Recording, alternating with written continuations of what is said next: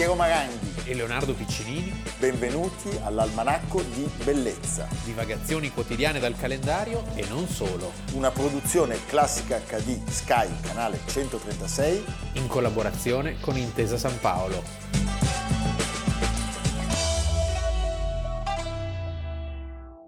Almanacco di Bellezza, 22 agosto, Leonardo Piccinini. Piero Maranghi. La prima cosa che faccio al mattino è lavarmi i denti e affilare la lingua. Chi l'ha detto? L'ha detto Lucy Van Pelt?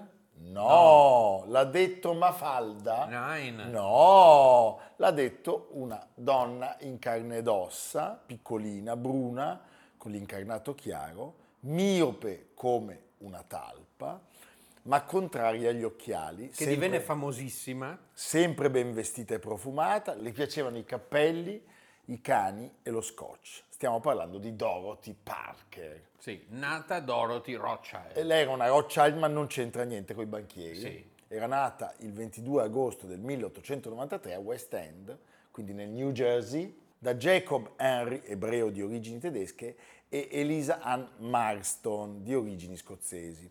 Allora, lei era cresciuta agiatamente perché avevano pure il cottage, Sì, quindi non erano Rothschild come con Milfo, ma se la passavano... però erano Rothschild sempre... Anche se però la sua infanzia si eh, sarebbe rivelata Ecco. un disastro. Lei rimane orfana di madre a soli 5 anni e i rapporti con il padre e con soprattutto la nuova compagna, cioè la matrigna, diventano dei rapporti molto critici e molto velocemente. Tant'è che lei incomincia a dare segni del suo malessere, viene espulsa da una scuola cattolica per aver associato l'Immacolata Concezione alla combustione spontanea. Beh, devo dire simpatica. Beh sì, però... Eh, abbandona il liceo, perde uno zio paterno nel 1912 che muore nella Nel- tragedia. Nel Titanic, perché era il massimo dello chic. Se avevi qualcuno che moriva di parente nella tragedia del Titanic, eri qualcuno. Eri qualcuno. qualcuno. Peggy Guggenheim ha perso il padre, ad. Certo, eri talmente qualcuno che nel 13 il padre muore e lei rimane senza un soldo. Ecco.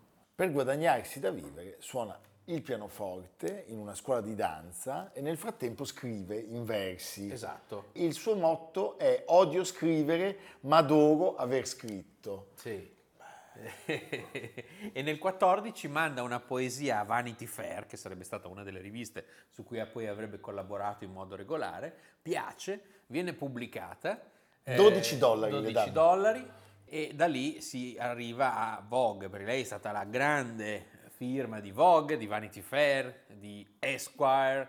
Lei avrebbe trasferito nella scrittura uno humor veramente tagliente, quella cosa lì dell'Immacolata Concezione eh, lasciava presagire Sì, certo. una vita scoppiettante in questo senso. La brevità e l'essenza Sì. dell'ingegno. Questo è molto intelligente. Bellissimo. Chi l'ha detto? Lei. Ah, bravo. Eh, vedi?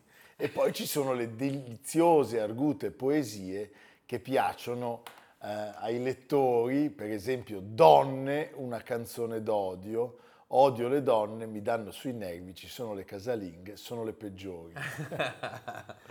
Oppure Perché non sono sposata, dove prende di mira gli uomini, vanesi, maschilisti, libertini. È tutto eccessivo e tutto però molto eh, ironico e sarcastico, direi, e, e tagliente appunto. Mi ricorda Natalia Aspesi. Eh beh, ma Natalia Aspesi è figlia di quella scuola lì di grandi eh, donne indipendenti dotate di humor e di grande intelligenza. Nel 1917 lei si sposa con il Parker che mancava, perché appunto se la chiamiamo Parker, ma è nata Rothschild, Sì. eh, Edwin Pound Parker II, che è un agente di borsa, e anche dopo il divorzio lei si tiene il cognome. Parker. Sì, ma funziona Parker. Sì, perché dice Rothschild, ma lei è, pensa tutta una vita sempre... E a Vanity Fair non le pubblicano più per 12 dollari le poesie, ma la nominano critica teatrale al posto dell'umorista inglese Woodhouse. House. eh? E lei non risparmia niente e nessuno, cioè stronca gli attori, le opere, eh, definisce la- il teatro del suo tempo un'autentica schifezza, per certi aspetti ha ragione, a volte descrive il pubblico in una maniera sarcastica è molto cruda e si dimentica addirittura di fare la recensione dello spettacolo. Va fuori tema, si direbbe. Tant'è che viene licenziata. Ecco. Eh? Perché a un certo punto si prende la libertà di ridicolizzare un'attrice, moglie di un produttore di Broadway, e poi anche un'altra colpa, che lei insieme ad alcuni sodali eh, prende l'abitudine di pranzare all'Algonquin Hotel e dà vita all'omonimo circolo letterario che è chiamato Il circolo vizioso. il circolo vizioso. Dove prendono parte alcuni dei migliori cervelli, ma su tutti i fronti. Arpo Marx. Arpo Marx. e non risparmia neanche loro, cioè ammazza tutti sostanzialmente. Sì, lei dice la gente li ha romanticizzati, questi protagonisti del circolo. Non erano giganti. Pensate a quelli che stavano scrivendo a quei tempi, Larner, Fitzgerald, Faulkner, Hemingway. Quelli sì erano i veri giganti. Nel 26 arriva la sua prima raccolta di poesie che contiene eh, la celebre Resumé in cui elenca i motivi per non suicidarsi, visto che lei dice ci ha già provato almeno tre volte. Questa donna beve e fuma a più non posso, scrive graffianti recensioni di libri per il New Yorker, memorabili quelle su Nabokov e Hemingway e nel 1929 si aggiudica il premio O. Henry per il miglior racconto dell'anno con Big Blonde. Somerset Maugham scrisse che è degno di prendere il suo posto tra i racconti, e sono pochi, che si ricordano per molti, moltissimi anni. Lei molto simpatica dice sono tre le cose che voglio da un uomo, che sia attraente, che sia spietato e che sia stupido. Sì. Eh? Sembra un uomo di All About Eve. Nel 1933 si sposa con l'attore e scrittore Alan Campbell, più giovane di lei di 11 anni. Ed è quello che ha ispirato il protagonista Tender di is the Night. Tender is the Night di Francis Scott Fitzgerald. con cui inizia a scrivere delle sceneggiature per Hollywood e si arricchisce veramente, perché i soldi sono tanti in quegli anni, i soldi di Hollywood, anche se lei avrebbe detto che i soldi di Hollywood Sì. sono come la neve che si scioglie sotto il sole. Però fa sempre piacere. Arriva una candidatura all'Oscar per la miglior sceneggiatura, è quella di È nata una stella di Cukor, Sì. e poi scrive altri soggetti, I sabotatori, i di sabotatori Hitchcock, di Hitchcock. il ventaglio di Otto Preminger, eh, insomma, quindi è una figura di primo piano nella- nell'industria cinematografica. Lei è una fervente sostenitrice dei diritti civili, si proclama comunista, anche se non si iscrive al partito, e è una Sì, delle primo più piano accese, è certo per difendere Sacco e Vanzetti. giustamente, Sì. Sensibilizza gli americani che che erano rimasti un po' affascinati in Eh alcuni sì, sì, casi. direi, Eh, sui pericoli del nazismo attraverso la Hollywood Anti-Nazi League e eh, si abbona addirittura al Moscow News. Vabbè, lì e si, much, scrive, si dire. iscrive a tutto, eh? presta il suo nome, che è ormai famoso, a molte cause, È una Jane Fonda degli anni 30. sfida la commissione, la commissione McCarthy, Eh ma ha l'umiliazione di non essere presa troppo sul serio, forse perché ha sempre fatto divertire i lettori. Si spegne a New York il 7 giugno del 67 per una crisi cardiaca nella camera dell'albergo dove vive e... eh, Pensa, lascia tutti i suoi averi a Martin Luther King. Chapeau. Chapeau. Chapeau.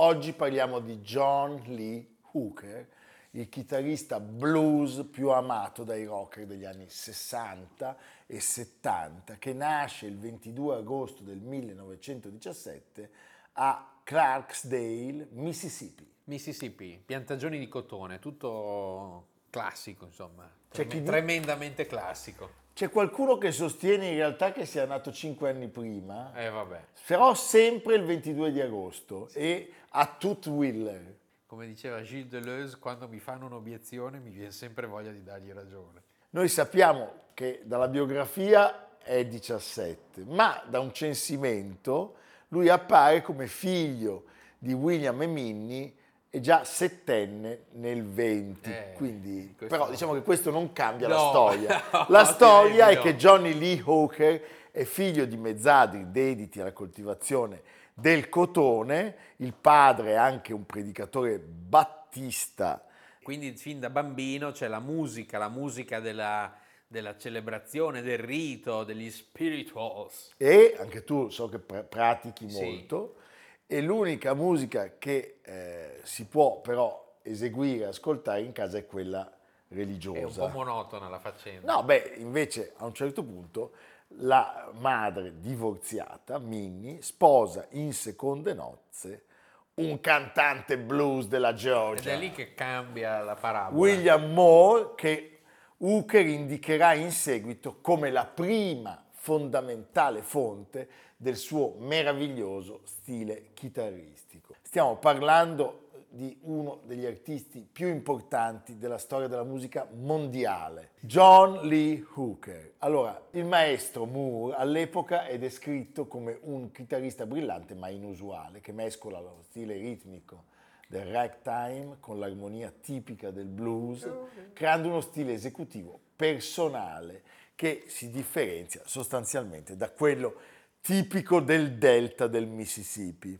Sì. L'altro musicista che Hooker incontra in questi primi anni formativi e che contribuirà anche lui molto a influenzarlo nel più classico stile blues, È il fidanzato della sorella. tutti i fidanzati delle parenti. E beh, se quello che si fa con quello che si trova. Tony Hollins, Tony Hollins che stava con la regala- sorella Alice. e lì gli regala la prima chitarra e gli insegna anche due delle canzoni non originali più famose del repertorio di Johnny Lee, Crawling King Snake Catfish Blues. quando a 14 anni scappa di casa senza guardarsi indietro, taglia completamente i ponti con la madre e con il patrigno e sappiamo che negli anni 30 è a Memphis, di giorno lavora nelle fabbriche della zona e di notte va a suonare al New Daisy Theater che era stato Sì. aperto nel 1936, un luogo un che luogo diventa cult. cult, cult, Cult, assoluto. eh, lì si esibiscono tutti i grandi musicisti, Jerry Lee Lewis, Bob Dylan, Stevie Ray Vaughan, Nirvana e Oasis La sua marcia verso nord poi lo porta dove? a Cincinnati, E poi a Detroit. In è piena- Detroit che è il vero, il vero boom. il vero carriera, boom, sì. siamo in Il piena ghetto di Detroit. seconda guerra mondiale, lui lavora alla Ford e comincia nuovamente a farsi un nome suonando nei club che si affacciano sulla Hastings Street, che in quegli anni è il centro assoluto della cultura nero-americana della capitale automobilistica statunitense. Nel 1948 eh, la sua reputazione è cresciuta al punto che il proprietario di un negozio di dischi locale che si chiamava Elmer Barbie, Barbie organizza privatamente la registrazione di alcune canzoni che giungono alle orecchie di Bernard Besman. che è l'unico produttore discografico professionista di Detroit. Lui decide di registrare Hawker da solo, accompagnato dalla sua chitarra elettrica e dal battere del suo piede, quindi è in controtendenza Perché non c'è l'ensemble. Esatto, alla tra- tradizione di quel momento che prevede che ci sia il gruppo intorno alla- al leader, al musicista, al cantante. E eh, Besman ha una sua etichetta, ma in questo caso preferisce licenziare i diritti alla Modern Records di Los Angeles, un'etichetta in piena ascesa che è devota alla causa del blues e il 3 novembre del 48 il disco viene commercializzato ottenendo un successo inaspettato, cioè ogni jukebox della nazione ha la canzone nel suo caricatore e ogni radio la trasmette, è incredibile. A Nashville addirittura 10 volte di seguito nel corso della stessa notte, perché è qualcosa di ipnotico, questo riff ritmico, armonico, eh, che diventerà uno dei più utilizzati dalle band. Addirittura sarà un caso legale la canzone La Grange degli ZZ Top, che usa oltre al riff altri, quelli che eh, verranno chiamati da allora in poi hookerismi, Gli hookerismi, ma certo. molto facilmente riconoscibili. Senti, arriva anche un altro eh, personaggio stupendo, c'è un sodalizio artistico con il chitarrista Eddie Kirkland, lo zingaro del blues, l'unico che riesca a seguire le sue esecuzioni ritmicamente erratiche, rabonde. Eh, dice, avrebbe detto Kirkland, era difficile suonare con Hooker, ma avevo un buon orecchio ed ero in grado di seguirlo, qualsiasi cosa facesse. Senti, eh, negli anni 60, sull'onda del nascente movimento di riscoperta della folk music, eh, lui ritorna alle sue radici blues, ritorna a essere un solitario e lo possiamo dire, quest'uomo ispira tutte le, le band rock del mondo, cioè quando parliamo dei Rolling Stones, ma parliamo anche dei Dogs, eh, sono tutti ispirati a questo gigante della storia della musica e arrivano anche le, le collaborazioni, perché lui a un certo punto collabora sia con i gruppi che i solisti, si trasferisce a vivere in California e è un entusiasta, è uno che comunque guarda anche quello che fanno gli sì, altri. Riesce sempre ad attingere a quello che lo circonda, in questo caso alla, ai ritmi e alla musica cali, della California. Nel 1980 partecipa nel ruolo di un artista di strada al capolavoro di John Beh, Landis, in mente il The Blues, pezzo. sì, certo, The Blues Brothers e eh, Boom, boom, boom, boom, è la sua storica canzone. 1989 pubblica il suo disco più acclamato, The Healer. The Healer, in cui il suo inconfondibile stile delta blues si mescola con partner altrettanto caratterizzati come Carlos Santana, mamma mia che meraviglia, i Los Lobos e Bonnie Raitt e il celebre duetto I'm in the mood. Mamma mia, meraviglioso. E la canzone vincerà il Grammy per la migliore esecuzione blues tradizionale. I proventi di questo grande successo commerciale permetteranno eh, a Hooker di vivere senza problemi economici fino alla sua morte che avviene dopo una breve malattia a Los Altos il 21 giugno del 2001. Allora, se a tutta prima questo splendido nome che è anche molto musicale non vi dicesse troppo, eh, vi invitiamo a scoprirlo perché questo è un uomo della svolta. Come dice Barenboim, ci sono dei compositori che hanno scritto solo bel- bella musica ma non hanno cambiato il corso della storia, ce ne sono altri che hanno creato delle autentiche deviazioni. È vero. Eh, quest'uomo ha aperto porte, finestre, queste porte, finestre e queste porte, finestre continuano a sbattere meravigliosamente. Grandissimo John Lee Hooker.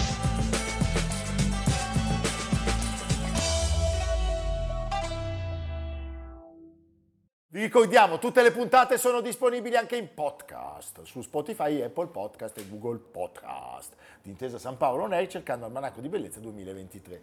Il libro da due tonnellate è qui, c'è la versione anche più piccola, Sì, c'è quella tascabile. questo però è perfetto da portare in treno. Questo Per fai scappare gli altri. Sembra voluminoso, ma si legge mm, Beh, molto facilmente. Cioè, Sì. se le pagine sono. Poi, se, se uno ha dei problemi di vista. chiama Piero. No, il libro ha i caratteri più grossi. Ah, sì? Sì, quindi è anche più utile, a- più utile. agli ipovedenti. Ecco, gli ipovedenti, va bene.